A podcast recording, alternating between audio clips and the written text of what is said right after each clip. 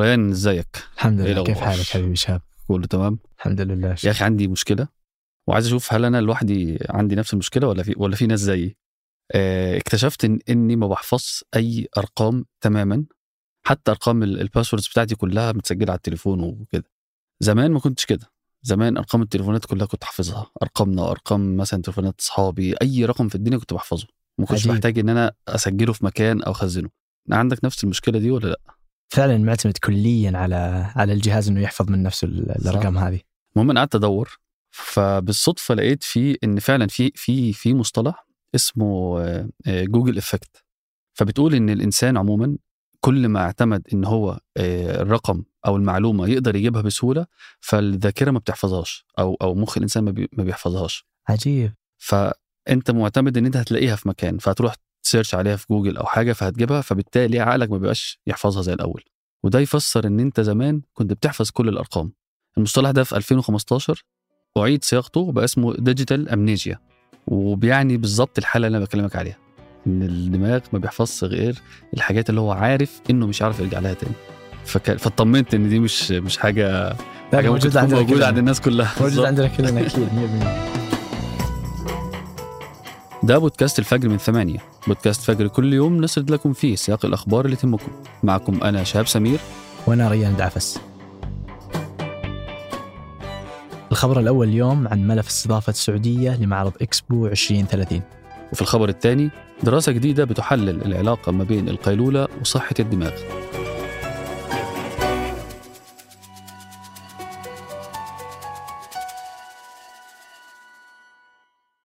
قهوة الصباح وأجود محاصيل البن المختص تلاقيها في خطوة جمل. اعرف أقرب فرع لك من الرابط في وصف الحلقة.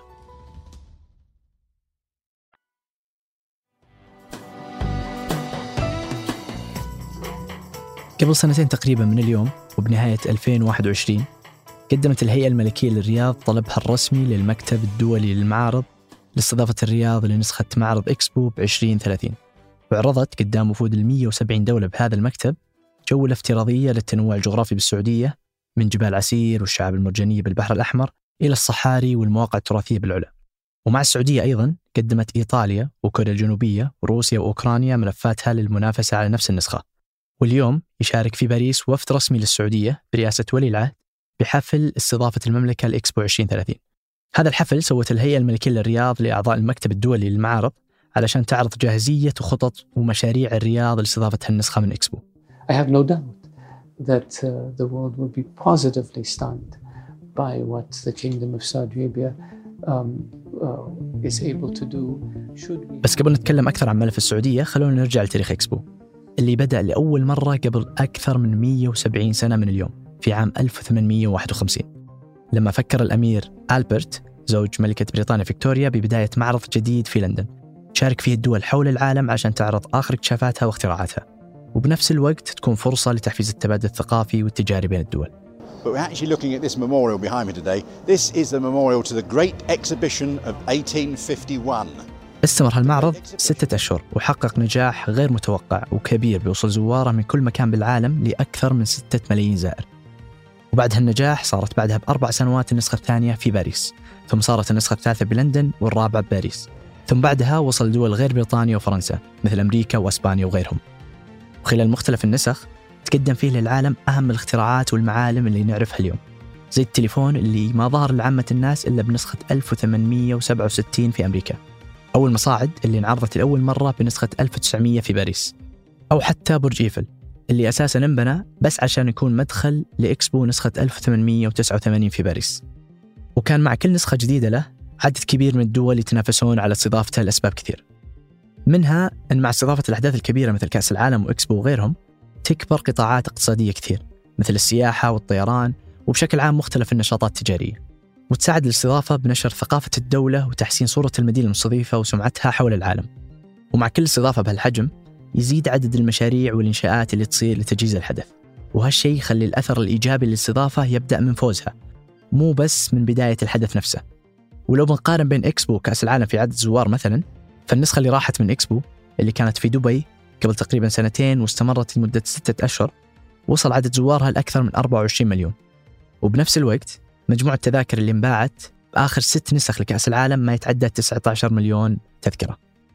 وعشان تفوز أي دولة باستضافته تحتاج تبدأ إجراءاتها قبل ثمانية إلى عشر سنوات من سنة الاستضافة من خلال إعلان رغبتها لمكتب المعارض الدولي باستضافة النسخة. ووقتها إذا وافق المكتب على الرغبة المبدئية تبدأ تبني الدول ملفها للاستضافة وتحدد أشياء مثل شعارها للاستضافة ووين بيكون المعرض ومتى الوقت اللي تخطط تبدأ المعرض وتنهيه بالإضافة إلى دراسة الجدوى للاستضافة. وهو الشيء اللي سووه السعودية وإيطاليا وكوريا الجنوبية وروسيا وأوكرانيا قبل سنتين من اليوم تقريبا. وبعد تقديم الملف تبدأ الدولة فترة سنة إلى سنتين من التأثير والضغط على دول العالم المشاركة بالمكتب علشان تضمن تعهدها بالتصويت اللي بيصير بعدها. فمثلا قدرت السعودية خلال هالمرحلة من ضمان تعهد 90 دولة بالتصويت لها واللي يمثلون أكثر من نصف الأصوات بمكتب المعارض الدولي. ثم إذا بقى تقريبا سبع سنوات على سنة الاستضافة تجتمع الأمانة العامة لمكتب المعارض الدولي وتصوت كل دولة لمرشح واحد من المرشحين. واللي بحالة نسخة 2030 بيكون الاختيار بين السعودية وإيطاليا وكوريا الجنوبية بعد ما انسحبت ملفات روسيا وأوكرانيا. وحسب توقعات المحللين الأقرب بينهم هو ملف الرياض. بعد العدد الكبير من الدول اللي قدرت السعودية تضمنهم كداعمين لملفها واللي من ضمنهم الدول العربية وأغلب الدول الأفريقية وحتى دول أوروبية مثل فرنسا واليونان رغم وجود مرشح أوروبي منافس للسعودية we commit or we recommit our support for our sister for kingdom. Namibia to support Saudi The Arabia. announced support that the Kingdom of Saudi Arabia received from all African countries ولو فاز ملف الرياض اللي اختارت الهيئة الملكية للرياض يكون شعاره معا نستشرف المستقبل بيقام على أرض بمساحة 6 ملايين متر مربع في شمال الرياض بين جامعة الأميرة نورة ومطار الملك خالد. وحسب الملف الرسمي لترشح الرياض متوقع يوصل عدد الزوار لأكثر من 40 مليون زائر مع مليار زائر بالواقع الافتراضي. ويوصل عدد المشاركين ل 226 بين مشاركات لدول أو منظمات عالمية. بيستمر لستة أشهر من بداية أكتوبر 2030 لنهاية مارس 2031 اللي يكون فيها الجو بارد إلى معتدل في الرياض. وفي حفل الاستضافة الحالي في باريس أعلنت الهيئة الملكية للرياض أنها بتخصص أكثر من 7 مليار دولار كميزانية للاستضافة. بيكون تقريبا 5 مليار ونص للتكاليف الإنشائية وحول مليار ونص للتكاليف التشغيلية. أما الإيرادات فحسب التوقع بتكون تقريبا مليار ونص دولار اللي هي قريبة من تكلفة التشغيل المتوقعة. وتقول الهيئة أنه لو فاز ملف الرياض فبتنتهي كل الإنشاءات قبل أكثر من سنتين من موعد الاستضافة. وهالاهتمام الكبير بالفوز بهالنسخة يجي مع مستهدفات كبيرة للسياحة برؤية 2030 وافتتاح مشاريع سياحية كبيرة بالرياض قبل بداية الاستضافة مثل حديقة الملك سلمان والقدية والمربع الجديد وغيرهم. وكلها بتساعد بهدف زيادة عدد الزيارات من الخارج السعودية من 18 مليون في سنة إطلاق الرؤية 2016 إلى 55 مليون في 2030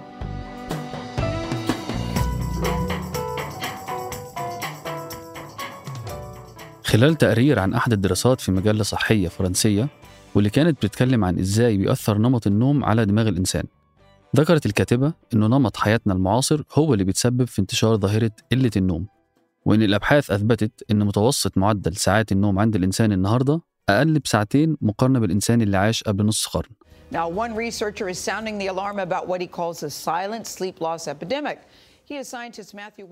والحقيقة إن مجال دراسات النوم متأثرة على الصحة العقلية والنفسية في ظل التغيرات الحياتية المتسارعة أثار اهتمام الكثير من الباحثين في السنوات الأخيرة. فامبارح نشرت صحيفة الجارديان خبر عن دراسة جديدة لمجموعة من الباحثين استخدموا بيانات من البنك الحيوي البريطاني. البنك الحيوي البريطاني هو بنك بيجمع كل البيانات الطبية ببريطانيا وكانت عن المعلومات الوراثية ونمط الحياة الصحية لما يقارب من 35 ألف شخص. عشان يشوفوا إذا كان في أثر لنوم القيلولة في النهار على حجم وصحة الدماغ. ولما حللوا النتائج اكتشفوا إن في ارتباط بين الاستعداد الوراثي عند الأشخاص لأخذ قيلولة وما بين حجم الدماغ الكبير. وإن الحصول على قيلولة صغيرة لمدة 30 دقيقة تقريبا خلال النهار ممكن بالفعل إنه يحافظ على حجم الدماغ ويحميه من الأمراض التنكسية العصبية اللي بيصيب الدماغ وبتأدي لموت الخلايا العصبية وبتقلص حجمه زيه زي الخرف تقريبا. وأيضا بتحسن من قدرة الإنسان على التعلم خلال يومه. على عكس القيلولة الطويلة اللي بتقول الأبحاث السابقة إنها ممكن تكون السبب في أعراض مرض ألزهايمر المبكرة.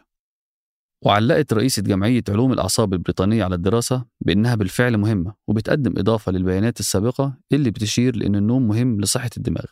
أما فيما يخص الأثر النفسي للنوم فالسنة دي انتشرت دراسة اعتمدت على بيانات من البنك الحيوي البريطاني وتوصل الباحثين فيها لأن المعاناة من قلة النوم والزيادة فيه بترتبط بالإصابة بالقلق والإكتئاب. وإن سعي كبار السن تحديدا لجودة نوم ممكن يساعدهم كتير على الحفاظ على صحتهم العقلية وحصولهم على حياة مريحة.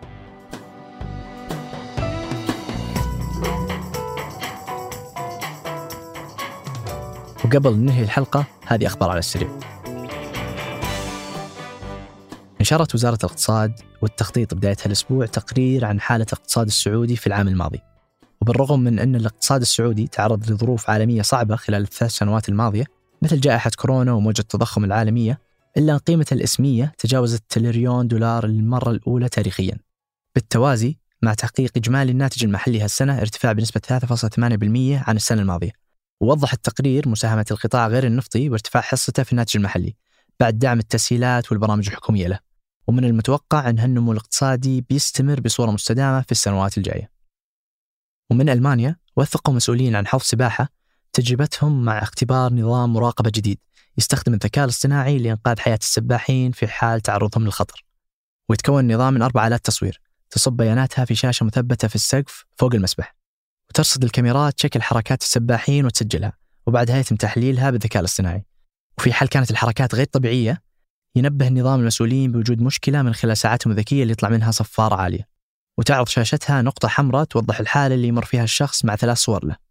ويقول الباحثين أن هالنظام مو الهدف منه الاستغناء عن العاملين والمنقذين في المسابح وفي المقابل هو مصمم عشان يستخدم مع وجودهم لتخفيف جهد المراقبة عليهم. وفي آخر تصريح للرئيس التنفيذي لشركة ويز إير قال إن شركته تسعى للتوسع أكثر في دول الخليج بعد ما بدأت بإطلاق رحلاتها من أبو ظبي والرياض. وأنها حاليا تشتغل على زيادة أعداد رحلاتها للأردن ومصر. وكان تعليق الرئيس التنفيذي على نتائج العام الماضية للشركة بأنها كانت استثنائية في ظل ظروف الحرب على أوكرانيا ومشاكل الإمداد اللي أثرت على أعمال الشركة في نصفها الأول إلا أنها تحسنت بشكل كبير في النصف الثاني مع توقعه بوصول أرباح الشركة هالسنة لأكثر من 350 مليون يورو خاصة مع وجود الاستثمارات الكبيرة اللي حطوها عشان يطورون من مرونة عملية التشغيل وزيادة عدد الطيارات وقطع غيارها. وقبل عدة سنوات اشتغلوا مجموعة من الأطباء في جامعة كيوتو على مشروع طبي ضخم.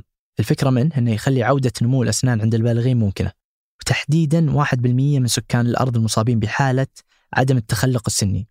واللي بسببها تتساقط مجموعة من أسنانهم وتسبب لهم صعوبات في الأكل والنطق. ومن خلال تجارب الأطباء اللي أجروها على نوعين من الحيوانات مصابين بعدم التخلق السني هم الفار والنمس. اكتشفوا في جين معين مرتبط بالبروتين المسؤول عن نمو الأسنان من عدمه. وحتى النمو السليم للأسنان مرتبط فيهم. واللي يصير أنه لما يكتمل نمو الأسنان يتوقف هالبروتين عن العمل. فاللي سووه أنهم اكتشفوا مضاد يمنعه من التوقف عن عمله. فبالتالي ممكن يسمحون للأسنان أنها تنمو من جديد. لكن قبل ما يبدون تجربته على البشر لازم يتأكدون أنه مناسب لهم وما لها أي أعراض جانبية خطيرة. ومن المتوقع أن الاختبارات الأولية على البشر تبدأ في منتصف السنة الجاية وتكون فقط على الأشخاص المصابين بهالمرض.